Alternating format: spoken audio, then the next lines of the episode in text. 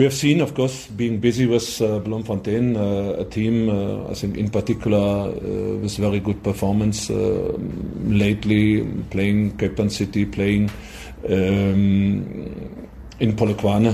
Um, I attended this game in Polokwane myself, uh, in addition to see and not to trust only what's presented on TV, to see it live in the stadium.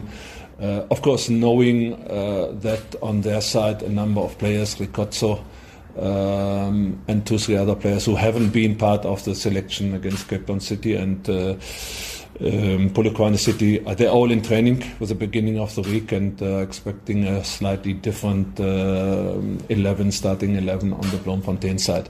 We go back uh, even to uh, the games um, they played in August uh, against Sundowns, against Supersport during the week in September, and an end to find and to be well prepared to find the right environment to handle this team um, and probably being well prepared to pick up uh, the maximum points.